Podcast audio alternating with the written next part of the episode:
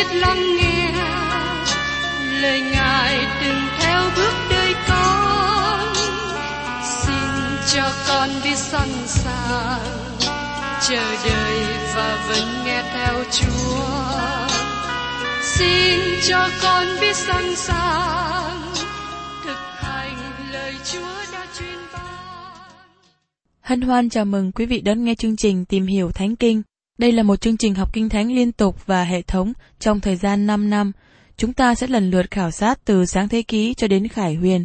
Mục sư tiến sĩ McGee là người được Chúa dùng để sáng lập và thực hiện chương trình này. Ông tin rằng lời của Đức Chúa Trời có khả năng đáp ứng mọi nhu cầu cho tất cả mọi người trên thế giới, không phân biệt chủng tộc, văn hóa, trình độ tuổi tác hay phái tính. Ước mong quý vị theo dõi liên tục và giới thiệu cho thân nhân bạn hữu cùng đón nghe. Kính chào quý vị và các bạn. Trong chương trình tìm hiểu Thánh Kinh kỳ trước, chúng ta đã tìm hiểu về phần giới thiệu của thư Timôthê thứ nhất.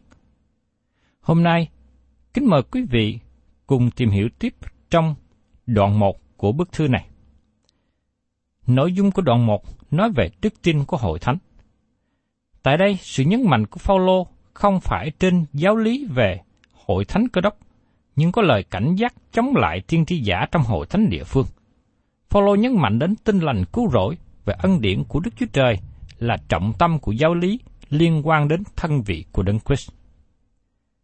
Thưa quý vị, trong lời giới thiệu thư thứ nhất không giống như những lời giới thiệu của các thư tính khác mà Phaolô đã viết. Có lẽ các bạn kết luận rằng tất cả các lời giới thiệu giống nhau, nhưng lời giới thiệu trong thư tính mục dụ có sự khác biệt hơn một chút. Xin mời quý vị cùng xem trong Timôthê thứ nhất đoạn 1, câu 1 đến câu 2. Phaolô vâng mạng Đức Chúa Trời là cứu Chúa chúng ta và vâng mạng Đức Chúa Giêsu Christ là sự trông cậy chúng ta làm sứ đồ của Đức Chúa Giêsu Christ gửi cho Timôthê là con thật của ta trong đức tin. Nguyên sinh con được ân điển, sự thương xót và sự bình an ban cho bởi Đức Chúa Trời, Cha chúng ta và bởi Đức Chúa Giêsu Christ, Chúa chúng ta. Phaolô nói, tôi vâng mạng Đức Chúa Trời là cứu Chúa chúng ta và vâng mạng Đức Chúa Giêsu Christ là sự trông cậy của chúng ta làm sứ đồ của Đức Chúa Giêsu Christ. Phaolô xác nhận vụ sứ đồ của ông với Timôthê và ông cũng làm như vậy trước đây. Xin chúng ta xem trở lại trong episode đoạn 1 câu 1. Phaolô theo ý muốn Đức Chúa Trời làm sứ đồ của Đức Chúa Giêsu Christ gửi cho các thánh đồ ở thành Epheso cho những người trung tín trong Đức Chúa Giêsu Christ. Có sự khác biệt phần nào giữa mạng lệnh của Đức Chúa Trời và ý muốn của Đức Chúa Trời. Ý muốn của Đức Chúa Trời và mạng lệnh của Đức Chúa Trời gần giống nhau, nhưng nó không có hoàn toàn đồng nghĩa với nhau. Tất cả các mạng lệnh mà các bạn thấy trong Kinh Thánh tỏ bài ý muốn của Đức Chúa Trời. Điều này cũng bao gồm 10 điều răn. Thí dụ, chúng ta được nói là ý muốn của Đức Chúa Trời rằng chúng ta cần cầu nguyện. Trong Thessalonica thứ nhất, đoạn 5, câu 17 và 18. Cầu nguyện không thôi, phàm làm việc gì cũng phải tạ ơn Chúa, vì ý muốn của Đức Chúa Trời trong Đức Chúa Giêsu Christ đối với anh em là như vậy. Có nhiều điều mà đó là ý muốn của Đức Chúa Trời và chúng nó được biểu lộ trong các mạng lệnh của Ngài. Do vậy, tôi không nghĩ rằng các mạng lệnh tỏ bài tất cả những ý muốn của Đức Chúa Trời. Ngay cả chúng ta cộng lại tất cả những mạng lệnh trong Kinh Thánh. Vì thế, ý muốn của Đức Chúa Trời là một từ ngữ rộng hơn mạng lệnh của Đức Chúa Trời. Xin chúng ta nhớ rằng, các mạng lệnh của Đức Chúa Trời tỏ bài cho chúng ta biết ý muốn của Đức Chúa Trời, rằng con người không được cứu rỗi bằng cách tuân giữ các mạng lệnh hay điều răn của Đức Chúa Trời. Đây là điều quan trọng được nhắc lại, bởi vì có nhiều người nói rằng luật pháp rất quan trọng cho sự cứu rỗi. Một điều tôi xin nói thêm ở đây rằng, từ ngữ luật pháp, tức là điều răn trong Kinh Thánh, hay là luật pháp mà Đức Chúa Trời ban cho môi xe. Trong Timothy thứ nhất, đoạn 1 câu 8, Phaolô viết rằng, Và chúng ta biết luật pháp vẫn tốt lành cho kẻ dùng theo cách chính đáng. Chúng ta dùng luật pháp như thế nào? Trước nhất, chúng ta cần thấy luật pháp là tốt lành.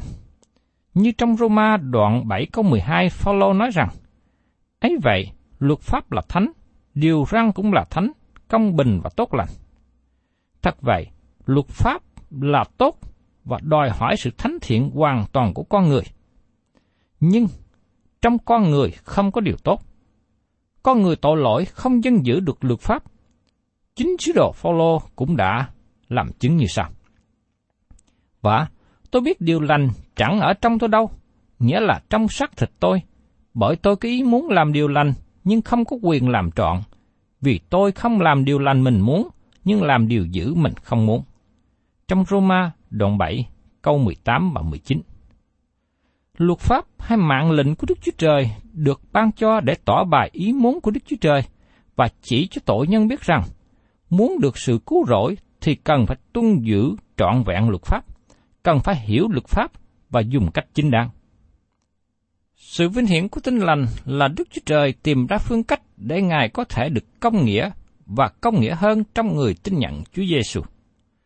Trong sách Công vụ đoạn 13, câu 38 và 39, Phaolô giảng như sau. Vậy, hỏi anh em, khá biết rằng nhờ đấng đó, tức là đấng Christ, mà sự tha tội được rao truyền cho anh em, lại nhờ Ngài mà ai tin thì được xưng công bình về mọi điều theo luật pháp môi xe chẳng có thể được xưng công bình. Tại sao họ không được xưng công bình bởi luật pháp môi xe? Bởi vì luật pháp làm cho chết, luật pháp kết án họ.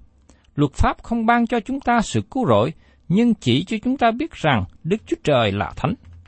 Trong khi các bạn và tôi là những người không thánh. Phương cách của Đức Chúa Trời cứu rỗi chúng ta được tìm thấy trên thập tự giá. Con đường đó ở trong Chúa Giêsu. Ngài nói, ta là đường đi, lẽ thật và sự sống, chẳng bởi ta thì không ai được đến cùng cha. Trong sách Giăng, đoạn 14 câu 6. Luật pháp không phải là con đường đến với Đức Chúa Trời, nhưng chính Đấng Christ mới là con đường đến với Đức Chúa Trời. Khi Phaolô viết thư cho người Epheso, ông nói rằng ông là sứ đồ bởi ý muốn của Đức Chúa Trời. Đó là sự thật. Nhưng khi Phaolô viết thư cho một sư trẻ Timôthê, ông nói: Tôi làm sứ đồ bởi mạng lệnh của Đức Chúa Trời. Ngài làm cho tôi trở nên sứ đồ. Điều đó không những rằng bởi vì tôi ở trong ý muốn của Đức Chúa Trời để làm sứ đồ ngày nay, nhưng có một thời điểm trước đây khi mà Ngài truyền bảo tôi trở thành sứ đồ. Tôi nghĩ rằng Phaolô rất ngần ngại trở thành sứ đồ. Tôi tin chắc rằng Phaolô cũng xin từ chối với Chúa giống như Môi-se đã làm. Phaolô đã không ở với Chúa Giêsu giống như 11 sứ đồ khác. Phaolô không biết Chúa Giêsu trong thời gian Chúa Giêsu sống trên đất. Phaolô chỉ biết Chúa Giêsu sau khi Ngài được phục sinh vinh hiển. Phaolô nói rằng ông không xứng đáng để trở thành sứ đồ. Nhưng Chúa Giêsu nói rằng ta ban mạng lệnh cho ngươi trở thành sứ đồ.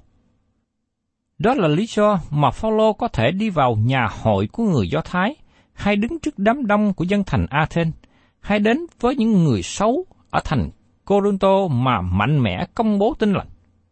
Phaolô là người lính đang ở dưới một người chỉ huy. Phaolô trở thành sứ đồ bởi mạng lệnh, chứ không phải bởi sự quỷ nhiệm. không có một người nào đặt tay trên Phaolô để lập ông trở thành sứ đồ, nhưng chính Chúa Giêsu trực tiếp ban cho Phaolô quyền để trở thành sứ đồ. Tiên tri Jeremy cũng có một thẩm quyền giống như thế. Jeremy là một người nhút nhát, một người có lòng mềm yếu, nhưng ông có thể đứng ra và ban một sứ điệp mạnh mẽ đến từ Đức Chúa Trời. Tại sao Jeremy có thể làm được như vậy? Bởi vì Jeremy là một người lính đang thực hiện một mạng lệnh. Jeremy đang ở dưới mạng lệnh của Đức Chúa Trời. Ngày nay bất cứ người nào giảng ra lời của Đức Chúa Trời, người ấy cần giảng với một thẩm quyền. Nếu không thì nên yên lặng. Phaolô là một sứ đồ, ông giảng với thẩm quyền của Đức Chúa Trời. Phaolô nói rằng, Đức Chúa Trời là Chúa cứu thế của chúng ta. Vì Đức Chúa Trời yêu thương thế gian, đến nỗi đã ban con một của Ngài, hầu cho hễ ai tin con ấy không bị hư mất mà được sự sống đời đời. Trong sách Giăng, đoạn 3, câu 16. Chúa Giêsu Christ là sự trông cậy của chúng ta. Khi nói Đấng Christ là sự trông cậy của chúng ta, hình như hơi lạ với các bạn phải không? Lời diễn đạt này chỉ tìm thấy một lần nữa ở trong Colosse đoạn 1 có 27. Vì Đức Chúa Trời muốn khiến họ biết sự giàu vinh hiển của sự màu nhiệm đó ở giữa dân ngoại là thế nào, nghĩa là Đấng Christ ở trong anh em và sự trông cậy về vinh hiển. Đấng Christ đã chết để cứu rỗi các bạn, và Ngài đã sống lại để giữ chúng ta được cứu rỗi. Và Chúa Giêsu sẽ trở lại vào một ngày sắp đến để đem chúng ta về với Ngài và hoàn tất sự cứu rỗi. Chúa Giêsu là đức tin của chúng ta khi chúng ta nhìn lại phía sau. Ngài là sự yêu thương khi chúng ta nhìn xung quanh hiện nay. Và Chúa Giêsu là sự trông cậy của chúng ta khi chúng ta nhìn về phía trước. Có sự trông cậy thật sự trong suốt đời sống chúng ta, và sự trông cậy này là cái neo vững chắc cho những người ở trong Chúa Giêsu Christ. Có khi Timothy còn được gọi là Timotheus. Tên này được kết hợp bởi hai từ ngữ trong tiếng Hy Lạp mà nó có nghĩa rằng đây là điều rất quý cho Đức Chúa Trời. Thật sự, Timothy là con yêu quý của Đức Chúa Trời và ông cũng là con rất yêu quý đối với sứ đồ Phaolô. Timothy cũng rất yêu quý đối với hội thánh địa phương. Chúng ta đọc biết về Timothy trong sách công vụ các sứ đồ, trong Epheso và trong Philip. Cha của Timothy là người Hy Lạp. Bà ngoại của Timothy là Lois và mẹ là Ernest, một người Do Thái trở thành cơ đốc nhân trước đó, như được nói ở trong sách Timothy thứ nhì, đoạn 1 câu 5. Timothy sống ở thành Lystra, nơi mà Phaolô bị ném đá. Tôi nghĩ rằng Phaolô thật sự sống lại từ kẻ chết trong thời điểm đó, và điều này đã làm cho nhiều người trở lại đạo. Trong số đó có chàng thanh niên Timothy. Giống như những người trẻ khác, rất có thể Timothy cũng nhút nhát, và sau biến cố này, có thể thúc giục Timothy trở nên mạnh mẽ. Sau đó, Timothy tham gia vào đoàn truyền giáo với sứ đồ Phaolô. Timothy là người có tiếng tốt, và chúng ta đọc ở trong sách công vụ đoạn 16, câu 1 đến câu 5, tuồng thực như sau. Phaolô tới thành Bẹt Đơ và thành Lystra. Nơi đó có một môn đồ tên là Timothy, con của một người đàn bà Juda đã tin, còn cha là người Reret. Anh em ở thành Lystra và thành Iconi đều làm chứng tốt về người. Phaolô muốn đem người theo, bởi cớ những người Juda ở trong nơi đó, nên Phaolô lấy người làm phép cắt bị cho, và hết thảy đều biết cha Timôthê là người Reret. Hãy ghé qua thành nào, hai người cũng dặn biểu phải giữ lấy lề luật mà sứ đồ và trưởng lão tại thành Jerusalem lạc ra. ấy vậy, các hội thánh được vững vàng trong đức tin và số người càng ngày càng thêm lên. Thưa các bạn, khi Timothy làm việc với Phaolô, ông có sự vững tin vào chàng, trong khi những hội thánh khác có nhiều giáo sư giả đã lừa dối Phaolô. Phaolô cũng có những người khác mà ông không thể tin cậy, nhưng Timothy là người mà ông rất tin cậy. Phaolô đã viết ở trong thư Philip như sau: Và Tôi mong rằng nhờ ơn Đức Chúa Giêsu kiếp sai Timothy đến cùng anh em để tới phiên tôi, tôi nghe tin anh em mà được yên lòng. Thật vậy, tôi không có ai như người đồng tình với tôi để thật lòng lo về việc anh em. Ai nấy đều tìm lợi riêng của mình, chứ không tìm của Đức Chúa Giêsu Christ. Nhưng anh em đã biết sự trung tín từng trải của người, và biết người là trung thành với tôi về việc tin lành, như con ở với cha vậy. Nên tôi mong sai người đến nơi anh em liền, vừa khi tôi sẽ rõ sự tình tôi ra thế nào. Trong Philip đoạn 2, câu 19 đến 23. Timothy là người được trông cậy, và Phaolô vững lòng khi giao những công việc rất là nghiêm trọng, những công việc quan trọng cho Timothy cảnh giác. Phaolô cũng nói rằng Timothy là con thật của ta trong đức tin. Vì chính Phaolô đã dẫn dắt Timothy trở lại với Đấng Christ và họ trở nên hai người bạn thân với nhau. Phaolô có lời chúc phước. Nguyện xin con được ân điển, sự thương xót và sự bình an ban cho bởi Đức Chúa Trời, Cha chúng ta và bởi Đức Chúa Giêsu Christ, Chúa chúng ta. Khi mới nhìn qua, chúng ta thấy lời chào thăm này cũng gần giống như những lời chào thăm khác trong các thư của Phaolô. Vâng, Phaolô chúc họ được ân điển và sự bình an. Nhưng chúng ta thấy có thêm một từ ngữ nữa ở nơi đây, đó là sự thương xót. Sự thương xót là từ ngữ được dùng trong cựu ước và nó cũng gần đồng nghĩa với chữ ân điển. Nó là một của lễ trong cựu ước mà nó khiến trở nên thánh khiết và công nghĩa trước mặt Đức Chúa Trời ở nắp thi ân trong đền thờ. Khi các bạn và tôi đến với Đức Chúa Trời, chúng ta không muốn công lý, bởi vì chúng ta sẽ bị đón phạt. Điều mà chúng ta cần và muốn từ Đức Chúa Trời là sự thương xót. Và Đức Chúa Trời ban sự thương xót của Ngài cho tất cả mọi tạo vật, cho tất cả mọi người. Ngài có tất cả sự thương xót mà các bạn và tôi cần đến. Sự thương xót của Ngài giống như tiền ở trong ngân hàng. Nó sẽ không hữu ích gì cho đến khi nào chúng ta viết một chi phiếu. Chi phiếu chúng ta cần viết bởi đức tin. Đức Chúa Trời giàu lòng thương xót, nhưng khi cứu rỗi các bạn, Ngài cứu bởi ân điển. Đức Chúa Trời là đấng thương xót các bạn, và Ngài thương xót tất cả mọi tội nhân trong thế gian. Ngay cả những người phạm thượng với Ngài, khước từ Ngài, quay lưng với Ngài. Đức Chúa Trời ban mưa xuống cho người công bình lẫn người gian ác. Ngài không chỉ ban mưa xuống cho một nhóm người đặc biệt nào, dẫu rằng đó là con cái của Ngài. Ngày nay, tội nhân cũng giàu sang và thạnh vượng, và hình như họ còn giàu hơn con cái của Đức Chúa Trời nữa. Đức Chúa Trời có lòng thương xót với mọi tội nhân. Khi các bạn và tôi đến với Đức Chúa Trời, chúng ta cần đến bởi đức tin, và Đức Chúa Trời cứu rỗi các bạn bởi ân điển. Xin chúng ta để ý đến ba từ ngữ yêu thương, sự thương xót và ân điển giống như một bộ ba nhỏ. Tình yêu thương có trong Đức Chúa Trời trước khi Ngài thể hiện sự thương xót và ân điển. Đức Chúa Trời là sự yêu thương, và nó là bổn tánh của Ngài. Sự thương xót của Đức Chúa Trời mà Ngài ban cho mọi người tội nhân cần đến. Ân điển trong Đức Chúa Trời là điều Ngài hành động một cách tự do, vô điều kiện để cứu rỗi, bởi vì tất cả những đòi hỏi về sự thánh khiết của Ngài được thỏa đáp. Bởi nhờ Đức Chúa Trời là đấng thương xót, các bạn và tôi có thể đến cùng Ngài, và ân điển của Ngài cứu rỗi các bạn. Các bạn không cần phải mang gì theo, và các bạn cũng không thể mang gì theo, bởi vì không có điều gì tốt để có thể hưởng được sự cứu rỗi. Đức Chúa Trời nói các việc thiện của con người chỉ là một nùi vải dơ trước mặt Đức Chúa Trời. Trong sách tiên tri Esai, đoạn 64, câu 6 nói rằng, Chúng tôi hết thải đều trở nên như một vật ô uế, mọi việc công bình của chúng tôi giống như áo nhốt. Chúng tôi thải điều héo như lá, và tội ác chúng tôi như gió đùa mình đi.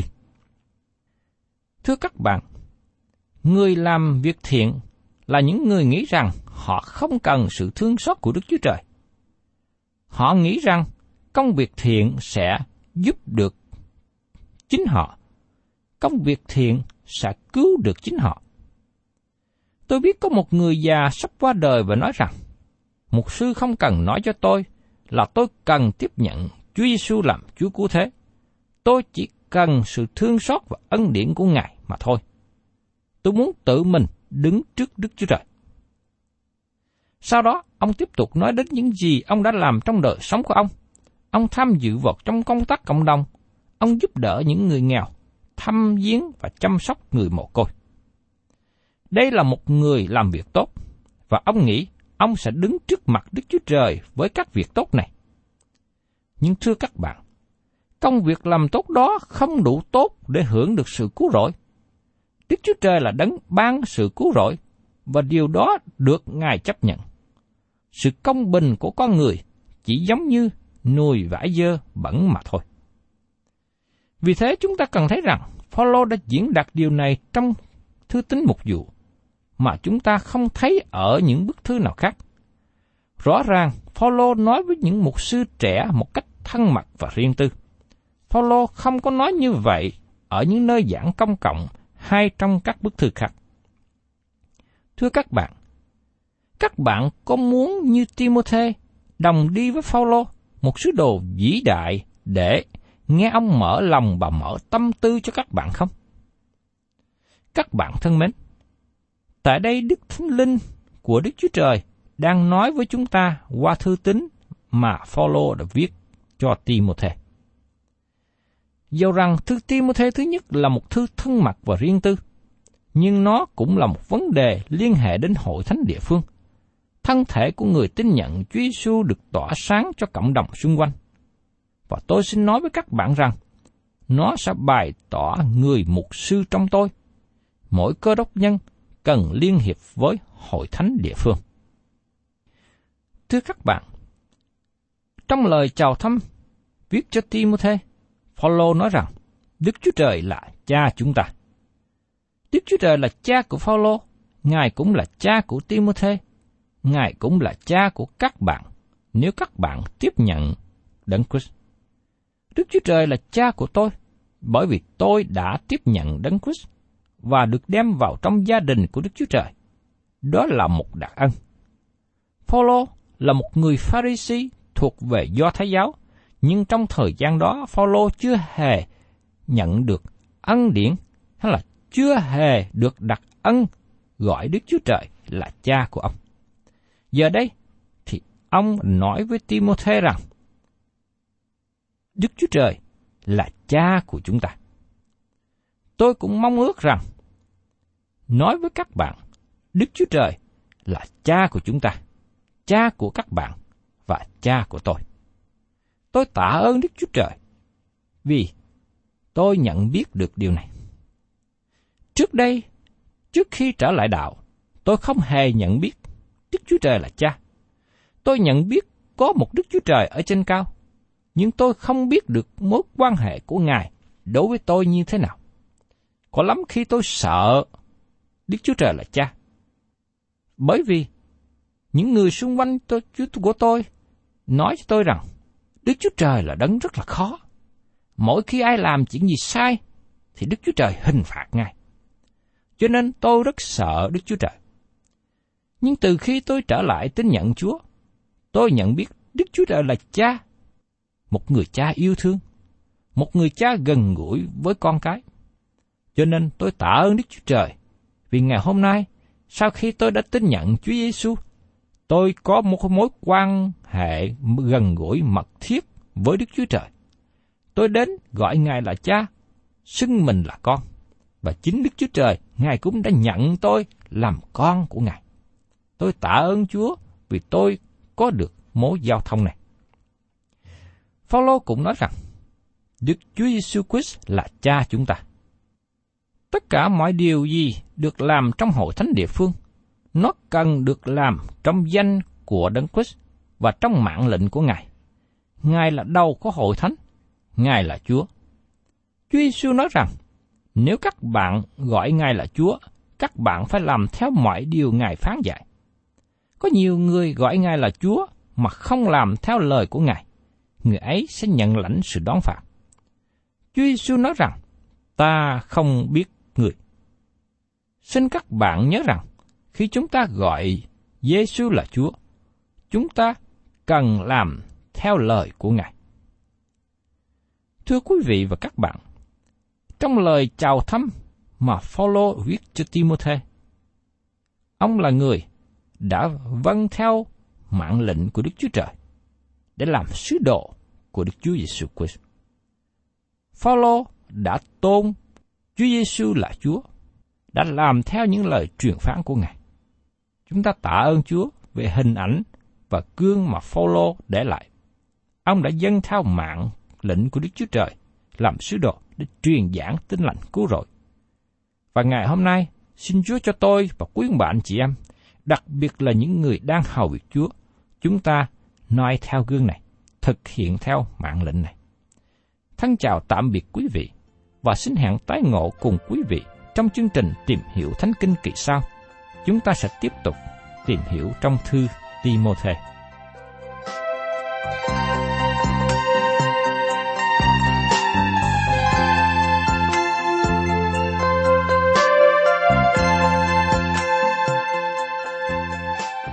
Cảm ơn quý vị đã đón nghe chương trình Tìm hiểu Thánh Kinh. Nếu quý vị muốn có loạt bài này, xin liên lạc với chúng tôi theo địa chỉ sẽ được đọc vào cuối chương trình. Kính chào quý thính giả.